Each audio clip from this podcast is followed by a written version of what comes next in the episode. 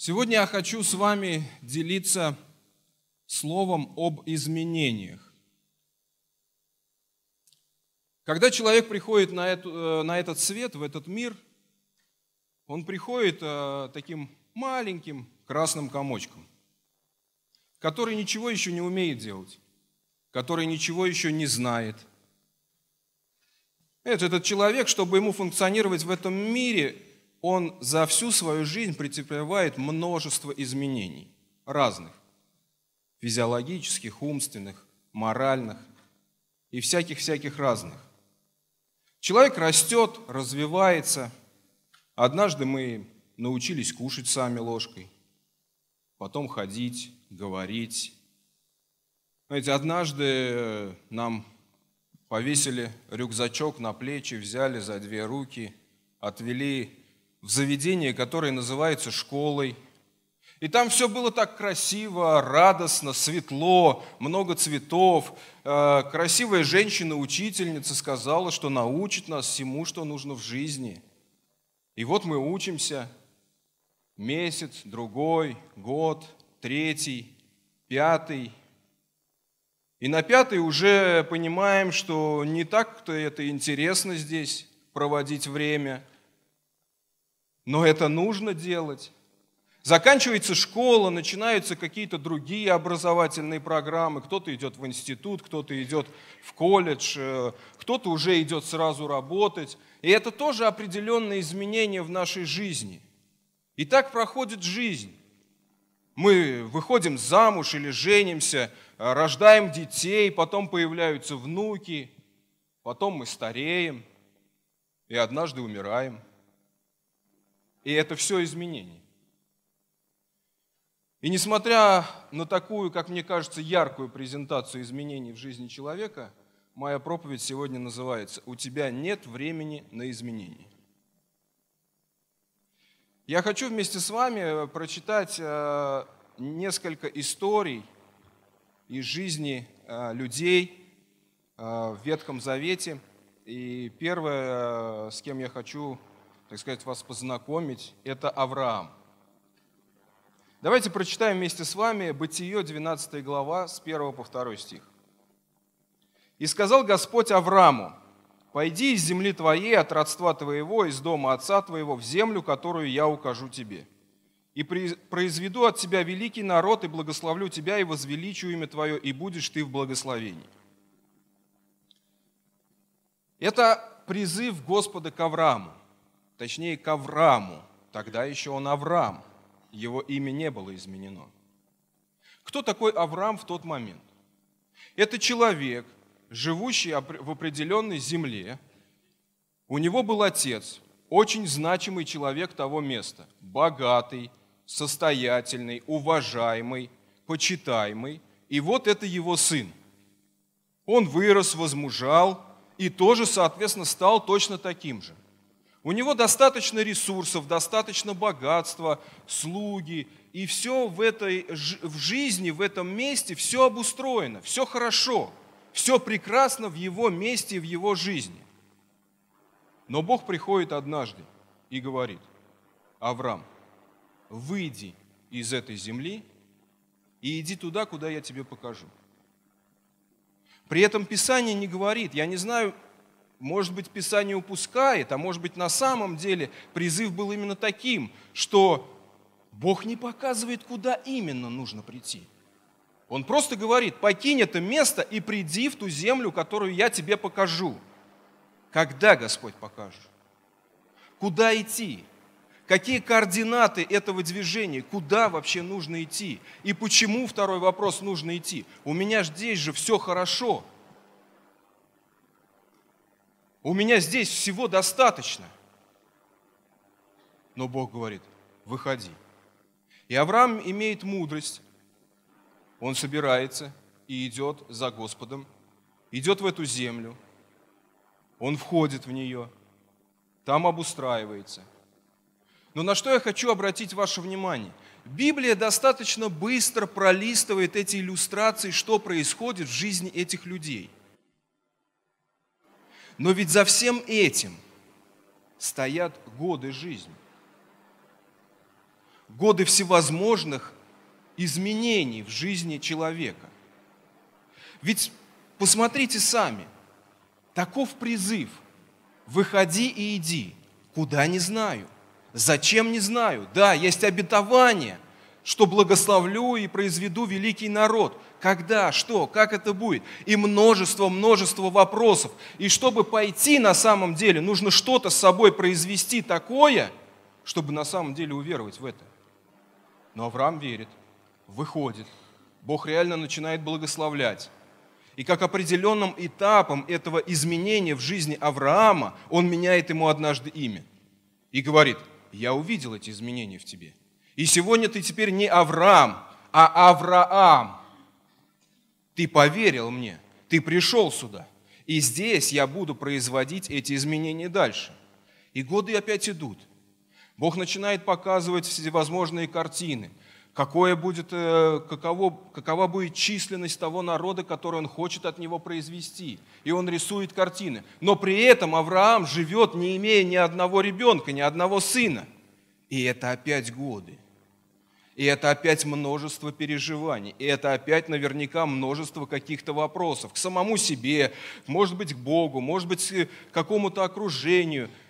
Это много всевозможных моментов – где нужно изменяться.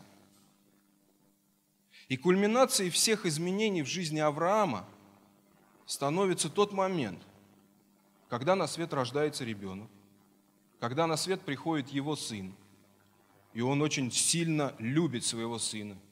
Он долго его ждал, и он понимает, этот, это тот наследник, от которого Бог начнет производить этот народ, который он ему показывал, о котором говорил – но вот однажды приходит момент, когда Бог опять обращается к Аврааму и говорит, я хочу, чтобы ты взял своего сына и принес мне в жертву.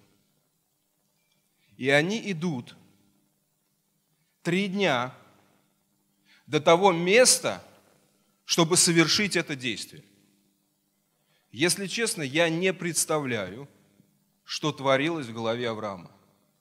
Друзья, ведь на самом деле Писание это, – это книга о жизни простых людей, точно таких же, как и мы. Это же нужно понимать. Это же не просто, э, знаете, комиксы о супергероях где все вот что-то там происходит, какая-то сверхсила, как сейчас вот много таких всевозможных фильмов по комиксам снимается, где что-то там произошло, что-то в тебя вдруг вселилось, что-то бам, бац, и у тебя в жизни все поперло, и теперь ты горы можешь двигать, стены ломать, хоть головой, хоть чем угодно. И это не о таких написано Писание. Это все фантазии человеческие. Но Писание – описывает жизни простых людей, таких же, как и мы с вами. И это даже более скажу, это не мои слова, потому что апостол Павел однажды проповедует и говорит, Илия был подобным нам человеку, но сказал и произошло. То есть о том же самом, что, что Илия, по сути дела, это не какой-то там что-то сверхвеликий кумир, хотя очень уважаемый пророк, но он обычный человек. И Авраам точно так же, это обычный человек. И тогда, мне кажется, стоит порассуждать о том, а что вообще претерпевал этот человек. Когда, ведя вместе с собой сына, знал план, который ему нужно совершить, что сейчас он вместе с ним зайдет на гору, и нужно будет совершить определенные действия. Что там происходило в голове? Какие вопросы задавались? Какие рассуждения были? И вот они поднимаются на гору, и уже сам сын что-то догадывается и спрашивает.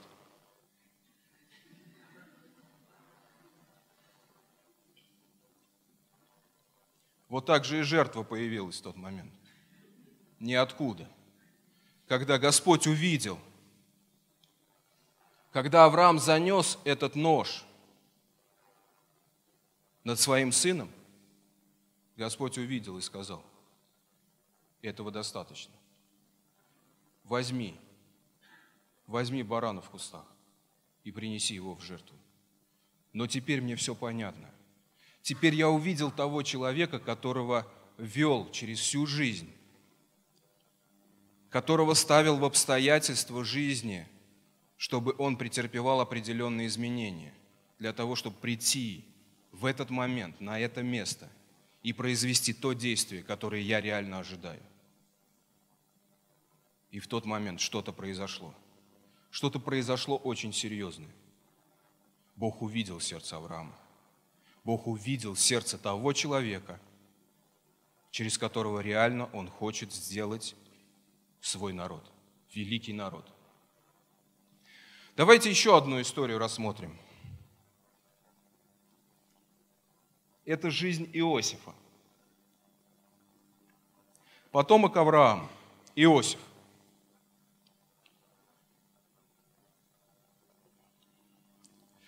Кто такой Иосиф? На тот момент, когда Иосиф родился, это был последний сын Иакова. Аминь? Вы все читали об этом? Это был любимый сын Иакова. Иаков даже говорит о нем, это сын моей старости. И при этом одевает на него цветную одежду. Это знак особенного отличия в еврейской культуре. Это не просто так. Это некий знак что он избран, что он выделен. И, конечно, всем остальным братьям это не нравится. Но, Иос... Но поймите, Иос... Иосифу-то хорошо, Иосифу прекрасно. Иаков точно так же, как и Авраам, и как все потомки, это богатый человек того места, в котором он находится. Он знатный человек, он уважаемый человек. То есть Иосиф, э, другими словами, он рождается в богатой семье. У него достаточно всего. При этом отец называет его любимым сыном, одевает его э, в определенный облик, подчеркивая эту значимость Иосифа. И он живет в любви, он живет в достатке, он живет в радости. Плюсом к этому однажды Иосифу начинают сниться пророческие сны, которыми он делится. И, конечно, там опять не всем нравится далеко, а, наверное, правильнее сказать, никому не нравятся эти сны. Но, тем не менее, Писание нам говорит, что при всем этом, что даже Иакову не понравился последний сон Иосифа, написано так, что Иаков при этом подметил, что это важное. И наверняка, я думаю, опять же, нам Писание не раскрывает всех вот этих тонкостей и всех этих деталей, но я думаю, если Иаков, как отец, он подмечает что-то, наверняка было какое-то наставление, наверняка где-то, может быть, наедине, он говорит Иосифу, сынок, Бог избрал тебя – эти сны не случайны. Бог избрал тебя. Будь аккуратен. Может быть, не нужно там всем рассказывать про это. Я не знаю, какого рода именно были, и мы не можем понять, какого рода именно были наставления Иакова к Иосифу, но наверняка что-то было – Потому что не просто так написано, что Иаков подметил этот момент. Наверняка что-то были, какие-то разговоры. И вот этот человек, 17-летний юноша, нам описывает а, а, один из моментов, который мы а, сейчас прочитаем. Но предыстория такая. 17-летний юноша Иосиф живет в достатке, живет в любви, живет в радости. Отец оградил его от всего, он его э, лелеет на руках, и все. И это это счастливый человек, счастливый юноша, счастливый парень. Он живет очень классной жизнью и радуется этому. И у него есть еще будущее огромное, которое, которое Бог открыл в нем. И вот отец однажды посылает его посмотреть, как братья его пасут стада. И он идет. Идет какое-то время, идет ну, какие-то многие, наверное, километры, и даже можно представить, что вот этот вот счастливый человек, он идет, проходит э, горы, зеленые какие-то луга, он радостный, срывает там, не знаю, травинки, грызет их, напевает какие-то песни, понимаешь, потому что счастье внутри. Ну вы согласны с этим? Ну, человек счастливый, а что еще делать? Вот он идет, отец его послал посмотреть, где там, что происходит с его братьем. И вот он идет, размышляет что-то, может быть, молится, э, может быть, прославляет Господа, когда идет. Вот он идет, он радостный. И вдруг э, э, увидел, вот братья, он увидел их, он узнал, вот мои братья. И еще больше радость при встрече с братьями. Ну, потому что люди, которых ты давно не видел, вот ты их искал долгое время, блуждал, там где-то ходил, и вдруг ты их увидел. И вот он, может быть, даже ускоряет шаг, и где-то ускоряется его пульс от того, что он сейчас встретится с братьями, скажет, братья дорогие, вот я вас наконец нашел, как у вас тут дела? Но Писание говорит, братья сидят там, кушают, и вдруг видят, идет. Там, друзья, если вы будете читать, э, даже понятно, что вот именно с такой интонацией было сказано это все. Идет сновидец. Кто-то говорит. И знаешь, в этих словах много, ну, какой-то вот ненависти где-то даже, может быть. Ну, уж точно не любви. И они говорят, давайте убьем его. Но благо самый старший брат Рувим, он говорит, не-не-не, вы что, совсем что ли сбрендили, ребят? Мы кровь брата на руки, это, это что вообще такое? Нет, давайте, давайте его просто в ров кинем. И при этом написано, говорил это, чтобы спасти его, не просто так, как альтернативное предложение, а план был о спасении. Но что Иосиф переживает? Он приходит к братьям радостный, тянет им руку, привет, друзья, давайте обнимемся. А Писание пишет, что они срывают с него одежду и бросают в ров. В колодец какой-то бросают, глубокий. Значит, Писание больше ничего не опишет, но я предполагаю, что наверняка он же не сидел там спокойно, знаешь, вот в смирении полном сел туда, внутрь этого колодца и сидел тихо, спокойно, то есть не дыша, вообще, то есть не, не дергаясь. Наверняка же, то есть как бы ну тебя просто братья родные кинули в какую-то яму глубокую, и ты там сидишь, то есть полуголый вообще. Это что за, что за ерунда-то? Наверняка он из этого колодца начал кричать, то есть, ребят, да вы что, то есть, что за приколы-то вообще? Это что такое? Как понять-то вас? И проходит какое-то время, и у кого-то из них вообще рождается гениальный план. Там вот идет караван, чем мы будем его убивать? Давайте мы его продадим гениальные какие-то сумасшедшие мысли посещают этих людей, одна за другой. И вот они вытаскивают его из колодца. Когда Иосиф вытащит из колодца, наверняка он предполагает, что ну, это какой-то просто, это какая-то злая шутка, что ли, была. То есть сейчас он вы, ну, вылезет из колодца, он им как бы все скажет, то есть, ну, что о них думает. Они его вытаскивают, и вроде бы только раскрывать рот и говорить, но он понимает, что вовсе-то не о спасении речь идет. Не о том, что сейчас какой-то конструктивный разговор будет. Потому что его передают вообще посторонним людям.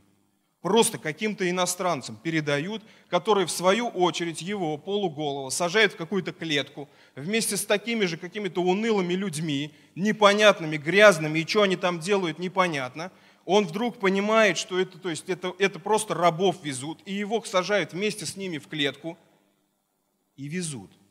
А братья просто машут рукой, и караван уходит.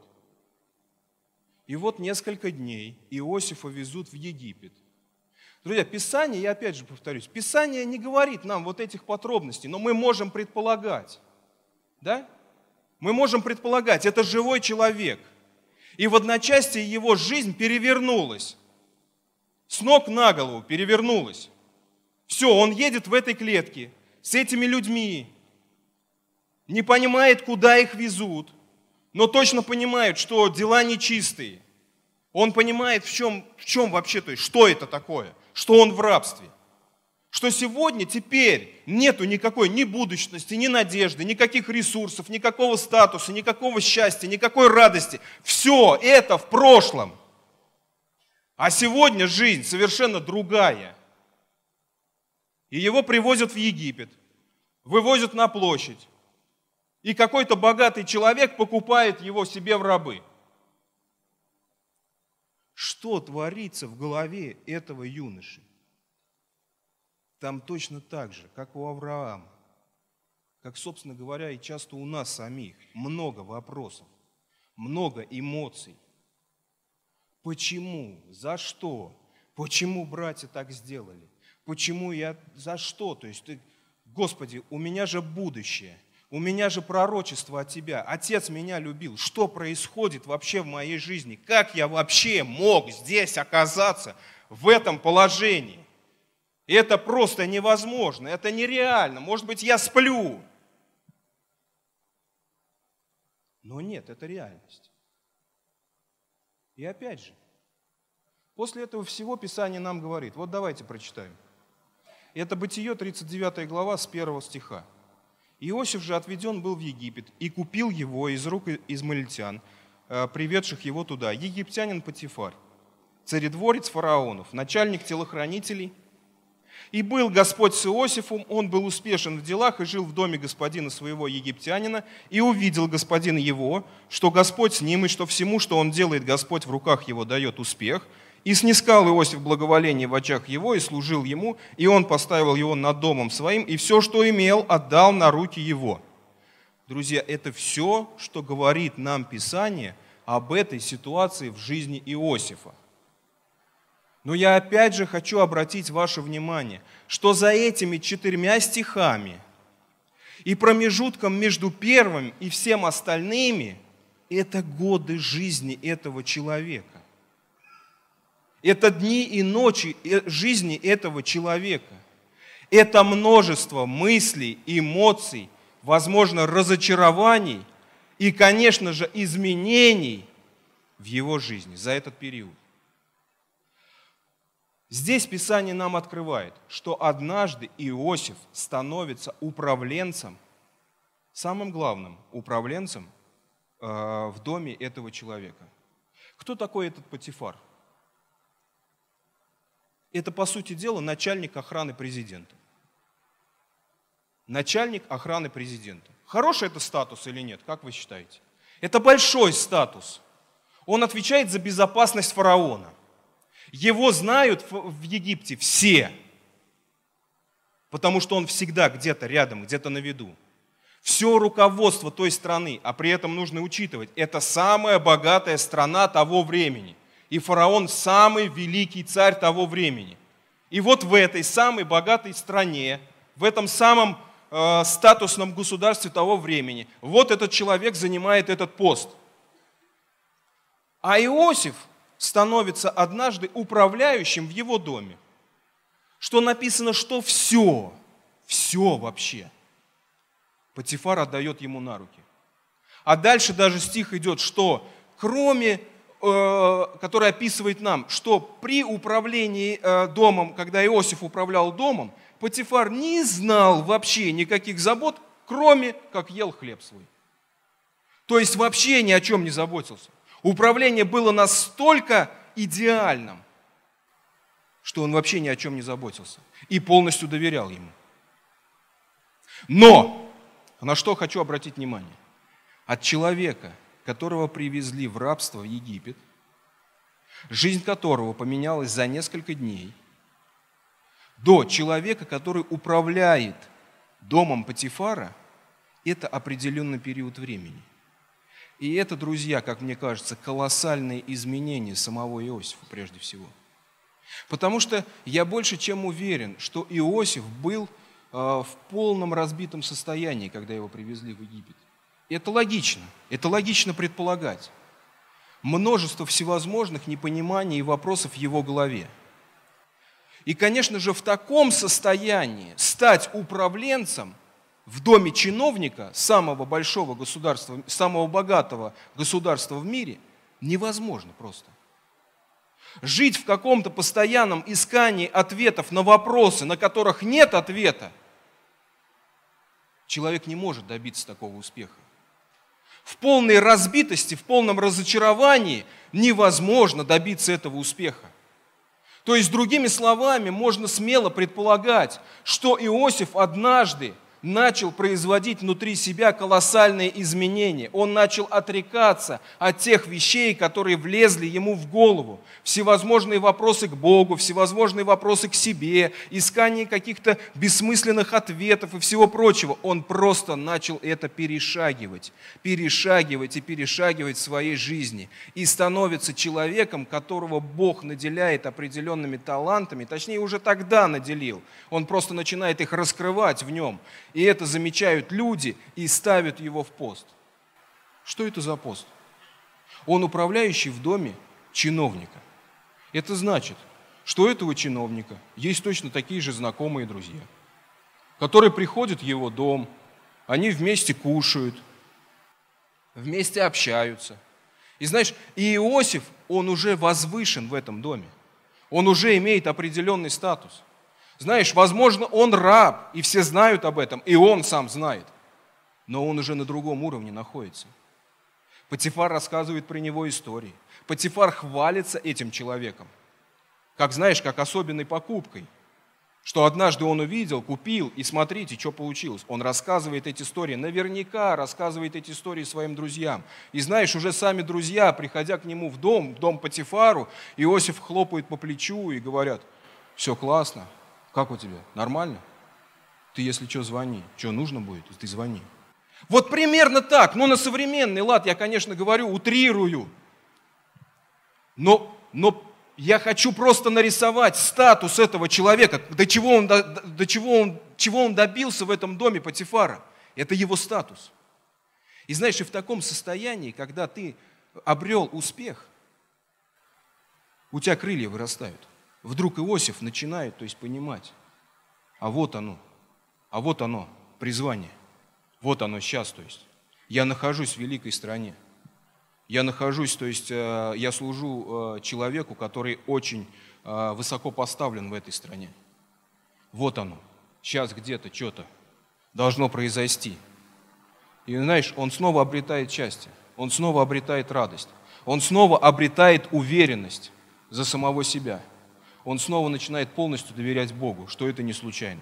Это все Божий план. Все здорово. Я живу, я иду к этим изменениям. Я иду дальше за Господом.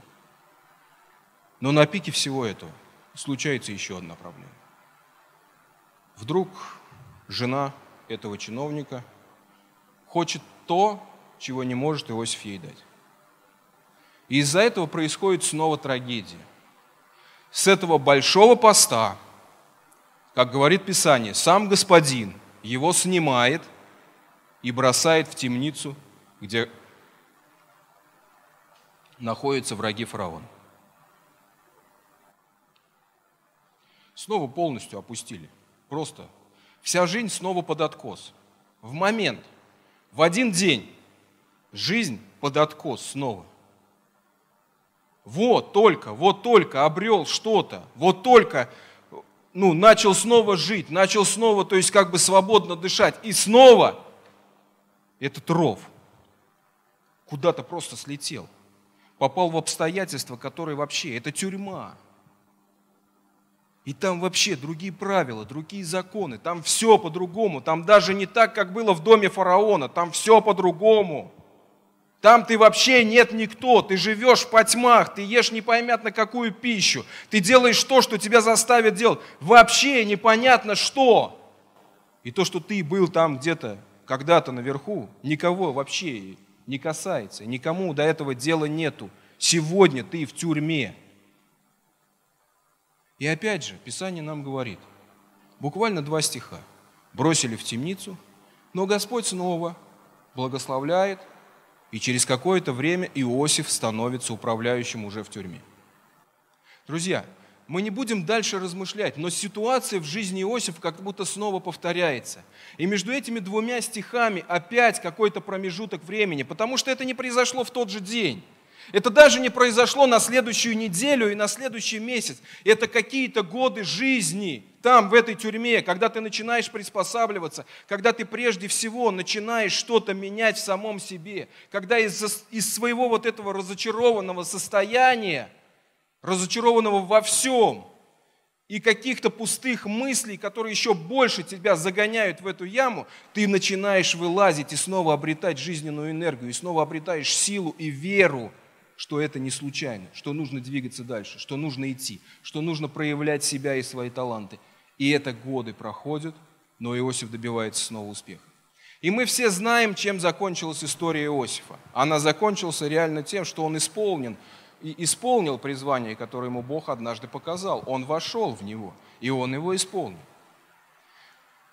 Еще один пример в Писании – Здесь уже речь идет не о конкретном взятом герое, не об отдельном человеке, но о целом народе, израильском народе.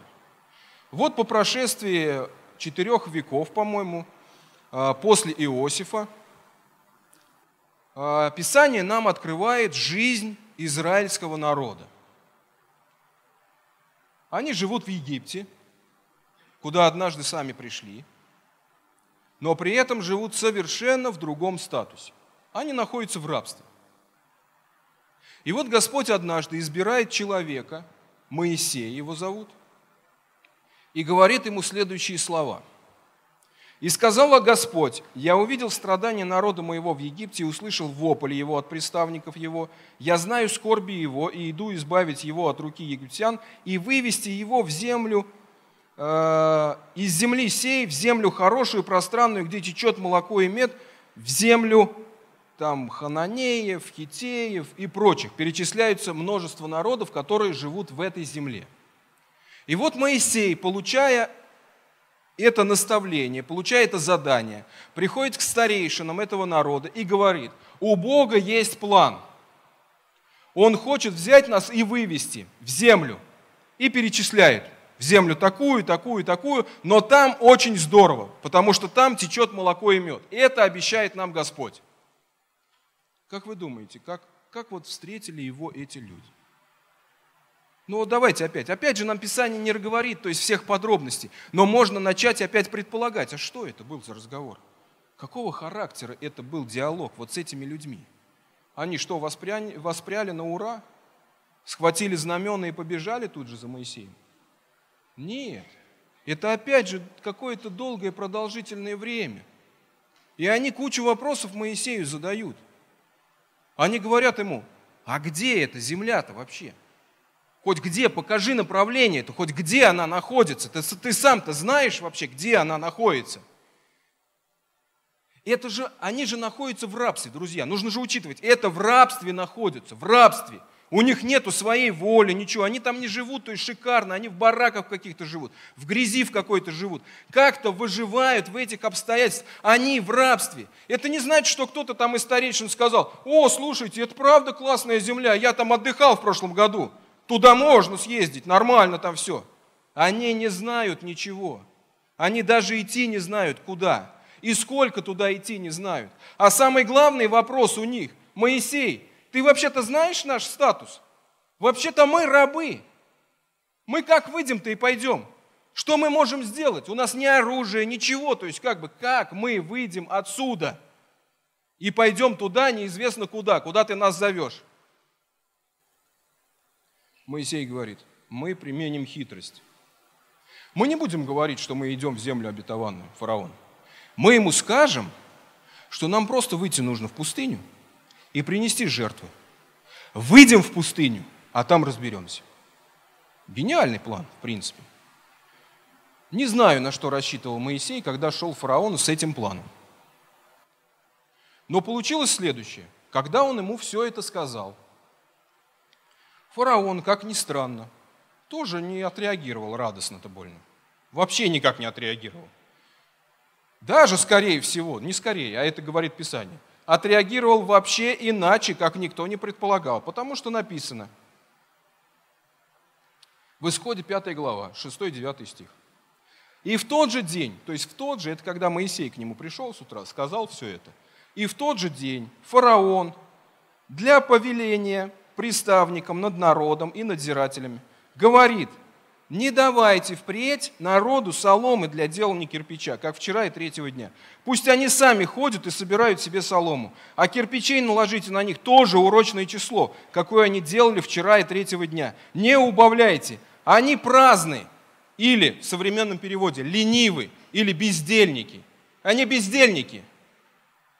Они бездельники, поэтому и кричат. Пойдем принесем жертву Богу нашему – Дайте им больше работы, чтобы они работали и не занимались пустыми речами. Вот что сделал фараон. Совершенно обратное сделал. Не то, что не отпустил, а усложнил их жизнь. И знаете что показывает эта, эта история с фараоном? Что показывает его вот эта речь, его вот это действие? Это не просто действие одного взятого человека. Дело в том, что это определенная стратегия дьявола. Мы подходим к итогу проповеди. Это определенная стратегия дьявола. Когда ты что-то хочешь кардинально изменить в своей жизни, дьяволу это не нравится. Ему это не нужно. Он вообще против активного христианства. Он противник этого. Он не против христианства, в принципе, не против. Хотя ненавидит Христа. Но активное христианство он ненавидит. Он не против христиан, которые просто тихо, мирно сидят где-то в углу и молятся Богу. В принципе, не против. Но если ты вдруг встаешь и начинаешь делать что-то сверх этого, молиться 24 часа в сутки, передавая это другим, идти и служить, нести Евангелие, изменять что-то в своей собственной жизни, изменять свой характер, отрекаться от всякого греха, возненавидеть его и идти к святости, вот это ему становится не по душе. И тогда он говорит своим слугам, видите вот этого парня или вот эту девушку? Они просто праздные, поэтому что-то там себе выдумывают. Они слишком в расслабленном состоянии, видать, живут – Поэтому что-то там себе придумали насчет изменений, насчет служения Богу. Что они там думают? Уберите у них что-то. Наложите больше забот. Наложите больше обстоятельств в их жизни. Пускай работают и помалкивают, и сидят спокойно, и не дергаются больше. Друзья, это стратегия дьявола. Знаете, в Иоанна, 10 глава, 10 стих, говорится следующее. Вор пришел, чтобы украсть, убить и погубить. Но я, то есть Иисус говорит, но я пришел, чтобы дать вам жизнь и жизнь с избытком. Знаешь, я верю, что, как и говорит Писание, что каждое слово в Библии, оно Бога духновенно. Оно от Духа пришло. Нельзя ничего убрать, ничего прибавить. Знаете, я больше даже верю, что... Можно нам вывести это? Да, вот спасибо что даже порядок слов, он тоже очень важен. Например, э, Иисус говорит, что вор, то есть сатана, пришел для того, чтобы украсть, убить и погубить. Представьте картину. Пираты грабят корабль. Можете представить? Пираты грабят корабль. То есть плывет корабль, не пустой, с людьми плывет но с какими-то сокровищами. И пираты намерены его ограбить. То есть украсть то, что находится на этом корабле. Какие действия у пиратов будут? Сначала украсть, а потом убить? Или же все-таки наоборот? Я считаю, что когда вот так вот ты идешь в лоб что-то делать, тебе сначала нужно устранить тех, кто тебе мешает а только потом совершить главное действие. То есть логично бы было написать, что он пришел убить, погубить и украсть. Но здесь совершенно все по-другому. И это мое, конечно, мнение, но я считаю, что Иисус нас облег в определенную защиту духовную. То есть, когда сатана приходит в твою жизнь, он физически не может тебе ничего применить. Он не может ничего у тебя украсть, потому что кровь креста, которой ты помазан, она для него как красный свет на переезде поезда. Если он туда зайдет, его просто размажет. Он не имеет этой возможности, он не может прийти просто вторгнуться нагло в твою жизнь и что-то там разворошить. Не имеет такой возможности. Но знаешь, что он делает? и делает это искусно на протяжении шести тысяч лет. Он приносит ложь. То есть, когда он приходит, он крадет в твоей жизни истину и подменяет ее ложью. В таком случае, если ты вдруг однажды повелся на это, у тебя ты лишаешься опоры в своей жизни – Потому что опереться можно на истину, но на ложь опереться нельзя. Это зыбкая субстанция, она утащит тебя еще больше вниз. Когда он подменяет, ворует истину и подменяет ее ложью, он убивает в тебе веру. Без веры угодить Богу невозможно. Без веры ты становишься не способен что-то делать ни в своей жизни, ни в этом мире. Ты не можешь, ты, у тебя нет силы. Без веры ты лишен сил. И когда эти два действия Он с тобой произвел, он тебя погубил. Или, как говорит Писание в новом переводе, разрушил. Разрушил тебя, разрушил твою жизнь. Ты несостоятельный. Ты все. Ты потерял свой статус. Да, ты можешь оставаться в звании христианина. Да, Иисус умер за тебя и воскрес. Но ты абсолютно перестаешь интересовать дьявола, потому что ты неэффективен. Ты все. Ты, ты повелся на ложь. Ты повелся на этот крючок. И во многих жизнях он приносит эту в ложь раз из раза, раз из раза. Он загоняет тебя в эти рамки. Он обкладывает тебя со всех сторон. Не давайте соломы, но спросите кирпичей столько же. Он тебя загоняет, как белку в это колесо, которое она крутит. Крутит, крутит, крутит, крутит. И только и слышит, крути быстрее, крути сильнее. А а в Белкиной голове всякое разное происходит. Она думает, ну сейчас закончится. Сейчас на пенсию выйду, начну. Сейчас кредит за машину выплачу, что-то сделаю. Сейчас работу поменяю, пойду служить. Сейчас детей выращу, то есть пойду молитвенное. Там что-то еще сделаю, пойду туда. И так, и так, и так. И одни только планы. Потому что вокруг все кричит, крути сильнее, крути быстрее. Давай, давай, давай, давай. И ты крутишь, крутишь, крутишь, бежишь, бежишь, бежишь. И уже сила на исходе, уже ноги и руки онемели от этого всего. Уже пульс настолько зашкаливал, что все, уже некуда. А тебе все говорят сильнее, сильнее, сильнее. И уже такая турбулентность внутри, что уже уши голове прилипли. Но ты все крутишь, крутишь, крутишь, крутишь и крутишь. А истина заключается в следующем – что однажды тебе нужно выпрыгнуть из этого колеса, отойди в сторонку и посмотреть, и получить самое главное откровение в жизни. Оно круглое. Оно круглое, оно никогда не закончится. Сколько бы ты его ни крутил, как сильно ты бы его не разгонял, ты только убиваешь свою жизнь в этом потоке. Ты только теряешь силу, ты только теряешь все остальное, ты теряешь свое призвание – Потому что за этим всем все замыливается. Оно круглое и никогда не кончится. Поэтому однажды нужно из этого выйти, посмотреть со стороны, услышать Господа, а что Он говорит в этой ситуации. А к чему Бог меня-то ведет? Неужели мое призвание крутить это колесо всю жизнь? Ведь Бог же дал жизнь, не просто жизнь, он же сказал, я дал не просто жизнь, а жизнь с избытком. И не просто так добавил эти слова, что жизнь с избытком. Друзья, когда мы приходим в этот мир, мы приходим маленьким комочком, несостоятельным. Но мы растем, изменяемся, чему-то учимся, взрослеем, потом стареем, потом умираем.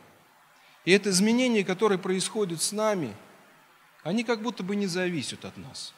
Они неизбежны. Но есть изменения, которые зависят от нас. И более того скажу, каждый из нас, если по-честному спросить самого себя, знает, в чем ему нужно измениться. Понимает это. Но дело в том, что все эти изменения, они не такие простые, не такие веселые. Потому что когда тебя Бог в чем-то обличает, это обычно не очень интересные вещи. Это обычно сложные вещи, требующие затрат и времени, и сил, и терпения, и всего остального.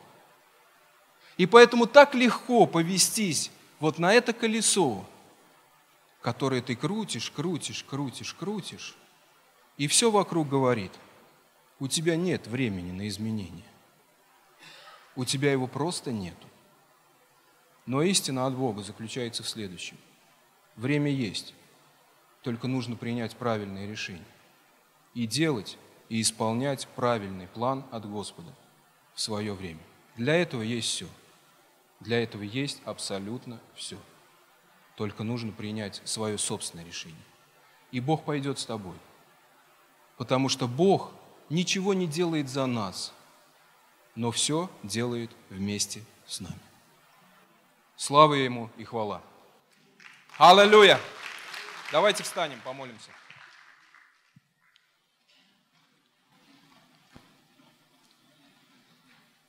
Отец, мы благодарим Тебя за то, что наша жизнь, она наполнена всевозможными обстоятельствами, которые зачастую нас мотивируют к этим изменениям. А эти изменения, они ведут нас Твоему призванию, Бог. И мы благодарим Тебя за эту жизнь. И мы благодарим Тебя за эти обстоятельства. Боже, мы благословляем сегодня Твое имя. Мы благословляем друг друга, Боже. Пускай мудрость Твоя, она пребывает в каждом из нас. Пускай любовь Твоя, она наполняет каждое сердце, Боже. Господи, излей свою мудрость, Боже. Увидеть этот план от Господа. К чему Ты на самом деле нас приживаешь? Даруй, пожалуйста, каждому силу для изменений. Для изменений самого себя и для изменений этих обстоятельств, которые мешают выпрыгнуть, мешают пойти по-настоящему за Тобою, войти в то, что Ты призвал. Боже, мы благодарим Тебя за это. Мы возвеличиваем Тебя, наш Господь, в нашем собрании. Мы воздаем Тебе всю славу, всю честь и всю хвалу, ибо Ты достоин. Иисус, Ты достоин всей славы, всей чести и всей хвалы. Аллилуйя! Слава Господу, друзья!